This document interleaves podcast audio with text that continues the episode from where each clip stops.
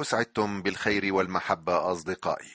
مضيفكم في برنامج كنوز الحكمة سهيل موسى يحييكم أجمل تحية ويرحب بكم في حلقة جديدة من دراستنا المتتالية لكلمة الله. مصليا أن تؤول هذه الدراسة لمجد الله وخير نفوسنا. كنت في الحلقة الماضية قد تطرقت إلى موضوع الشذوذ الجنسي كما رأيناه في المشهد بين رجال سدوم والملكين في بيت لوط. والشذوذ بأنواعه يا صديقي خطية ينهى عنها الكتاب المقدس مهما حاول العالم تبرير ذلك.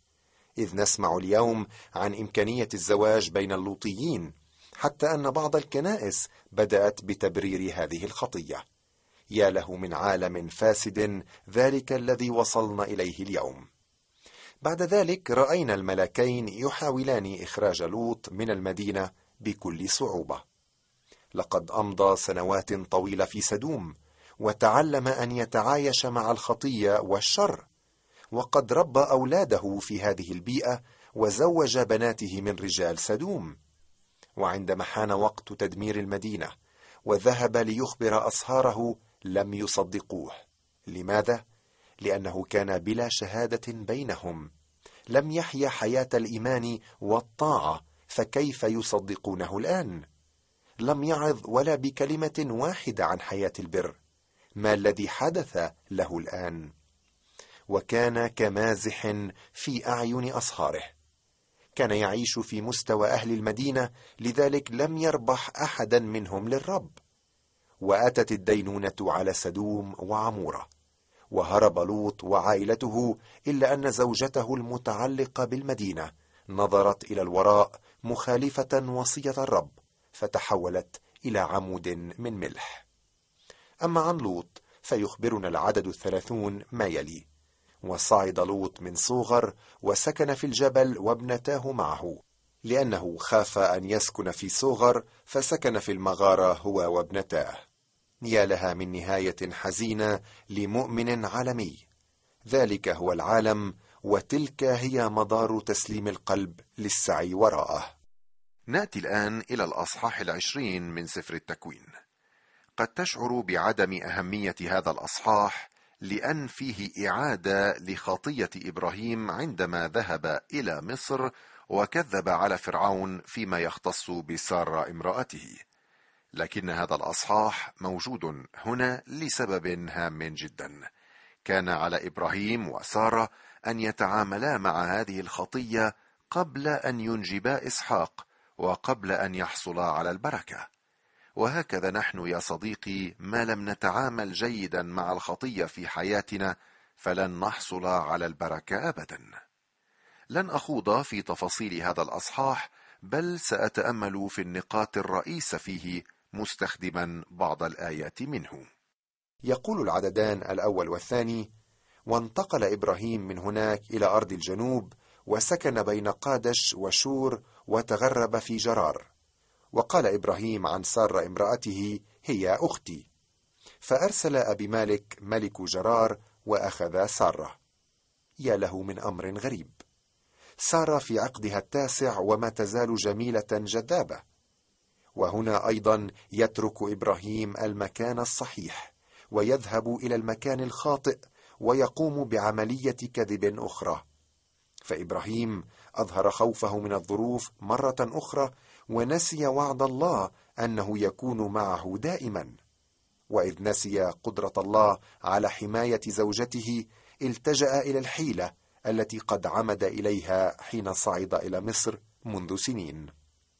استمع إلى اعتراف إبراهيم الذي يعطي أهمية لهذا الإصحاح ويظهر أن إبراهيم وسارة لن يحصلا على إسحاق إلا بعد أن يتخلصا من الخطية التي بدأت معهما منذ القديم. فقال إبراهيم إني قلت ليس في هذا الموضع خوف الله البتة فيقتلونني لأجل امرأتي. يتحدث إبراهيم الآن إلى أبي مالك الذي انزعج من كذبة إبراهيم.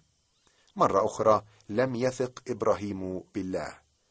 اعتقد أنه ذهب إلى مكان لا يعرفون فيه الله ولكن اتضح له أن أبي مالك يعرف أن يميز بين الخطأ والصواب ومن الواضح أنه يعرف الله.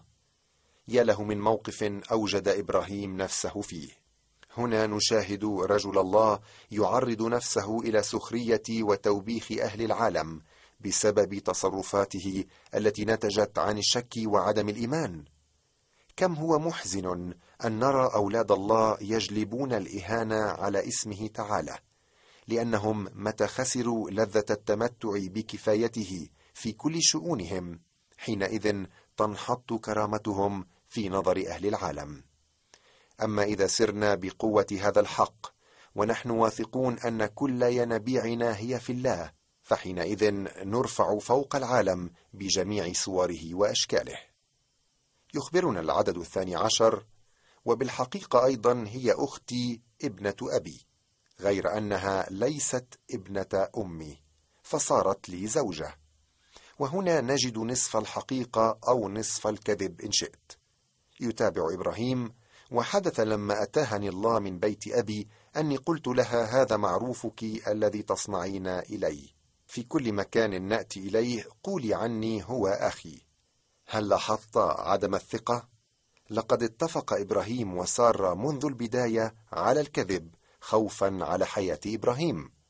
ولكن الله لم يكن ليعطيهما إسحاق ما لم يتخلصا من هذه الخطية. كم من المؤمنين اليوم يحرمون أنفسهم من بركة الله بسبب عدم الحكم على الخطية التي يقترفونها؟ وإذا اعترف الناس اليوم بخطاياهم وتخلوا عنها لرأينا نهضة لا مثيل لها في كنائسنا وانتعاشا ما بعده انتعاش. استمع إلى رأي بولس الرسول في رسالة كورنثوس الأولى.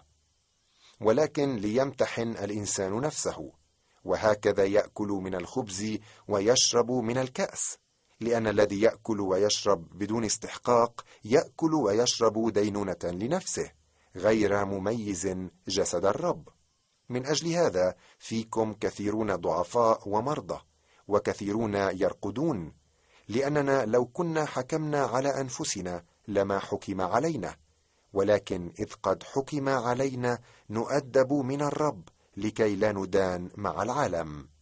ليتنا نتعامل مع الخطية بالشكل الصحيح لئلا نحرم أنفسنا وكنائسنا من بركة الله. وفي الأصحاح العشرين من التكوين درس كبير لنا. صديقي المستمع في الأصحاح الحادي والعشرين والذي سنتأمل فيه الآن نجد أمامنا تتويج انتظار إبراهيم وسارة بولادة إسحاق. ها قد أتى الوعد الإلهي الكريم برغم الضعف وعدم الأمانة. وهذا يثبت عمليا أن كلمة الله لا تسقط ابدا وأنها محل ثقة على طول الطريق. أرجو منك يا ميسون أن تقرا لنا من العدد الأول وحتى الحادي عشر من هذا الأصحاح الحادي والعشرين. وافتقد الرب سارة كما قال وفعل الرب لسارة كما تكلم. فحبلت سارة وولدت لإبراهيم ابنا في شيخوخته في الوقت الذي تكلم الله عنه ودعا إبراهيم اسم ابنه المولود له الذي ولدته له سارة إسحاق وختن إبراهيم إسحاق ابنه وهو ابن ثمانية أيام كما أمره الله. وكان إبراهيم ابن مائه سنة حين ولد له إسحاق ابنه وقالت سارة قد صنع إلي الله ضحكا كل من يسمع يضحك لي. وقالت من قال لإبراهيم سارة ترضع بنين حتى ولدت ابنا في شيخوخته. فكبر الولد وفطم وصنع إبراهيم وليمة عظيمة يوم فطام إسحاق. ورأت سارة ابن هاجر المصرية الذي ولدته لإبراهيم يمزح. فقالت لإبراهيم اطرد هذه الجارية وابنها لأن ابن هذه الجارية لا يرث مع ابن إسحاق. فقبح الكلام جدا في عيني إبراهيم لسبب ابنه. إذا دققت التأمل مستمعي فإنك ستجد تشابها ملحوظا بين ولادة إسحاق وولادة المسيح. وأنا أعتقد أن ولادة إسحاق قد أعطيت لنا لتضع أمام البشرية هذه الحقيقة العظمى قبل مجيء المسيح. ولد إسحاق في الوقت المعين من قبل الرب كما وعد بذلك. وبولس في رسالة غلاطيا أربعة أربعة يقول ولكن لما جاء ملء الزمان أرسل الله ابنه مولودا من امرأة مولودا تحت الناموس. وفعل الرب كما تكلم. هنا نجد ثمر الانتظار ونتيجة الصبر فما خاب من انتظر الله. والنفس التي تتمسك بوعد الله بالإيمان تتمسك في الواقع برجاء لا يخيب ابدا. ودعا إبراهيم اسم ابنه المولود له الذي ولدته له سارة إسحاق. وختن إبراهيم إسحاق ابنه وهو ابن ثمانية أيام كما أمره الله. وكان إبراهيم ابن مائة سنة حين ولد له إسحاق ابنه. وقالت سارة قد صنع إلي الله ضحكا. كل من يسمع يضحك لي. وقالت من قال لإبراهيم سارة ترضع بنين؟ حتى ولدت ابنا في شيخوخته. هناك حقائق متميزة تجدر الإشارة إليها في هذا النص. اولا نستخلص أن ولادة إسحاق كانت معجزية ومخالفة للطبيعة. أذكرك بما قاله بولس في هذا الصدد في رسالة روميا لم يعتبر جسده وهو قد صار مماتا إذ كان ابن نحو مائة سنة ولا مماتية مستودع سارة. من الموت يخرج الله الحياة ولادة عجيبة.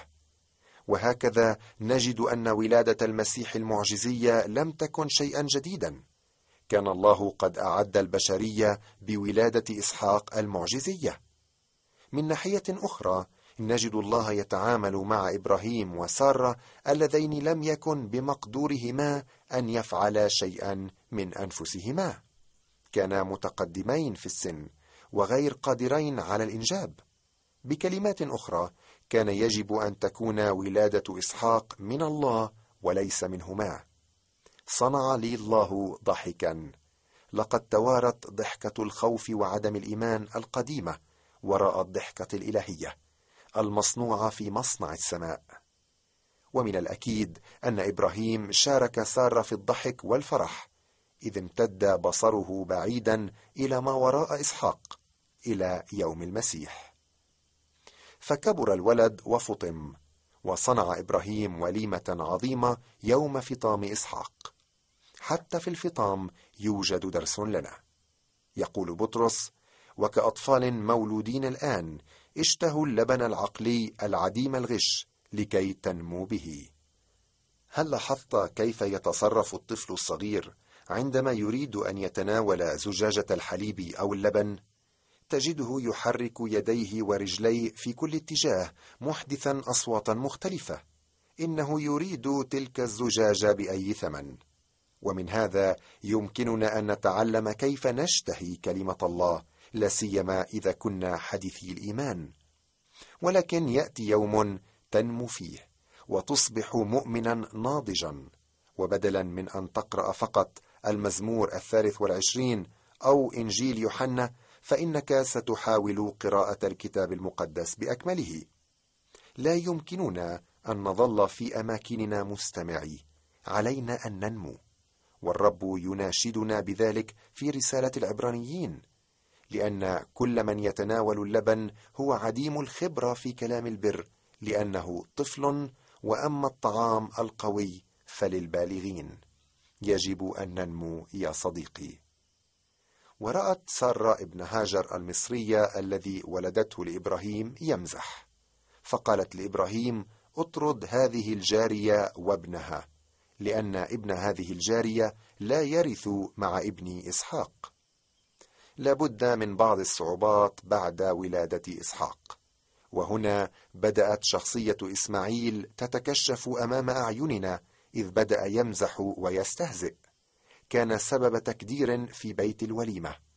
وفي ذلك صورة للطبيعتين اللتين يمتلكهما المؤمن. قبل الإيمان كانت الطبيعة الفاسدة التي فينا هي المسيطرة.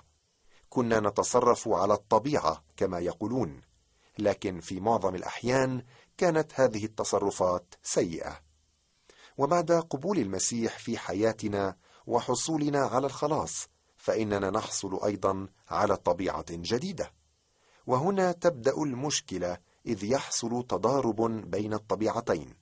إذ أن حصول المؤمن على الطبيعة الجديدة هو نقطة انطلاق وتدفق شرور وسخرية الطبيعة القديمة.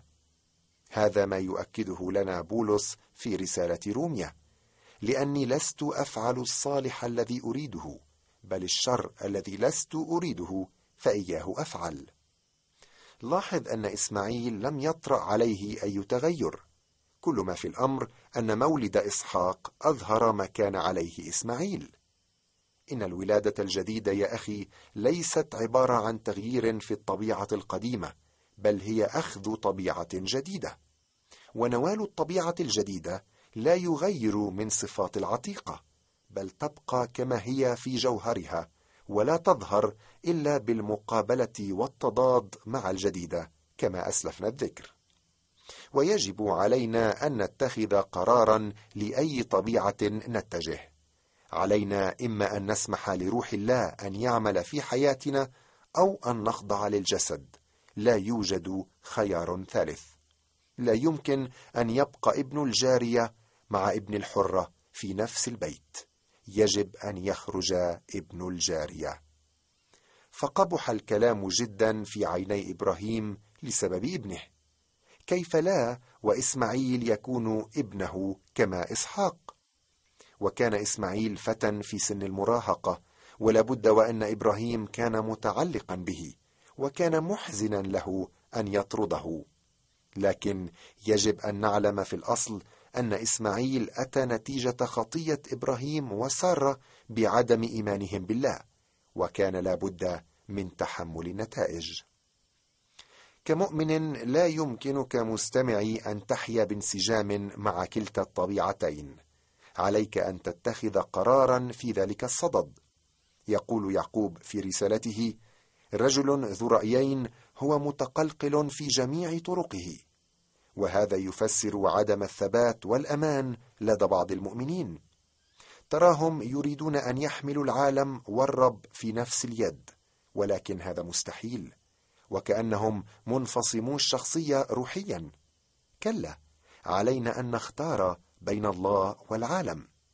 وبولس يشجعنا قائلا قدموا ذواتكم لله كأحياء من الأموات وأعضاءكم آلات بر لله.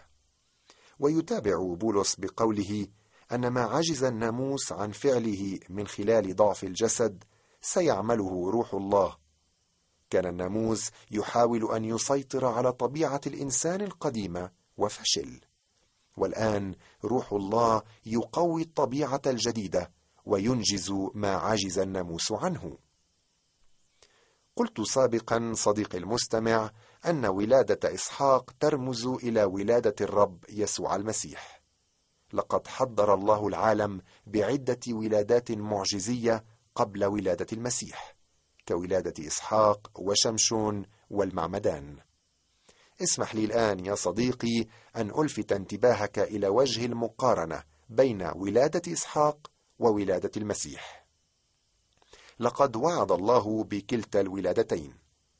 عندما دعا الله إبراهيم من أور الكلدانيين قال له بأنه سيعطيه هو وساره ولد.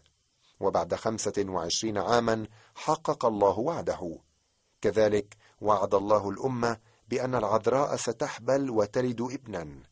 وفي ملء الزمان ولد يسوع في مغارة بيت لحم تتميما لهذه النبوة. هناك وعد في كل من الولادتين. ثانيا في كلتا الحالتين كان هناك فترة زمنية طويلة بين الوعد وبين تتميم الوعد. خمسة وعشرون عاما في ولادة إسحاق وحوالي سبعمائة سنة في ولادة المسيح. ثالثا البشارة في كلتا الحالتين بدت غريبة وغير قابلة للتصديق بالنسبة لسارة ومريم العذراء. لابد وأنك تذكر سارة عندما ضحكت لدى سماعها حديث الرب مع إبراهيم. لم تصدق الأمر الذي كان غير معقول. كذلك مريم بعدما بشرها الملاك قالت له كيف يكون هذا وأنا لست أعرف رجلا؟ رابعا تسمى إسحاق ويسوع قبل ولادتهما. أخبر إبراهيم وسارة باسم إسحاق. والملاك أخبر يوسف بأن اسمه يدعى يسوع لأنه يخلص شعبه من خطاياهم. خامسا تمت الولادتان في موعد الله. فحبلت سارة وولدت لإبراهيم ابنا في شيخوخته في الوقت الذي تكلم الله عنه. وعن يسوع قال بولس ولكن لما جاء ملء الزمان أرسل الله ابنه مولودا من امرأة مولودا تحت الناموس. سادسا ولادتان عجيبتان جدا. لم يكن للإنسان دخل بهما. سابعا جلب الوليدان الفرح لأبويهما. ودعا إبراهيم اسم ابنه المولود له الذي ولدته له سارة إسحاق. من قال لإبراهيم سارة ترضع بنين؟ حتى ولدت ابنا في شيخوخته. وعن يسوع يقول الآب هذا هو ابن الحبيب الذي به سررت. ثامنا كلا الولدين كانا مطيعين لأبويهما حتى الموت. سنرى طاعة إسحاق في الأصحاح القادم وهو في ريعان شبابه. ولا يخفى أن المسيح أطاع الله الآب حتى الموت وهو في عز شبابه. وأخيرا نرى في ولادة إسحاق المعجزية صورة لقيامة المسيح. وذكرنا قبل ذلك عن مماتية مستودع سارة وكيف أنه من الموت خرجت الحياة. ويتابع الرسول بولس ويقول في رسالة روميا الذي أسلم من أجل خطايانا وأقيم لأجل تبريرنا. نعم نرى في إسحاق صورة رائعة للمسيح. لقد أدركنا الوقت يا صديقي ولا بد من التوقف عند هذا الحد. سأكون بانتظارك في الحلقة المقبلة لنستكمل دراستنا في الأصحاح الحادي والعشرين ونبدأ التأمل في أحد أروع الأصحاحات في الكتاب المقدس وهو الفصل الثاني والعشرون من التكوين. حتى الحلقة المقبلة أستودعك عناية العلي القدير.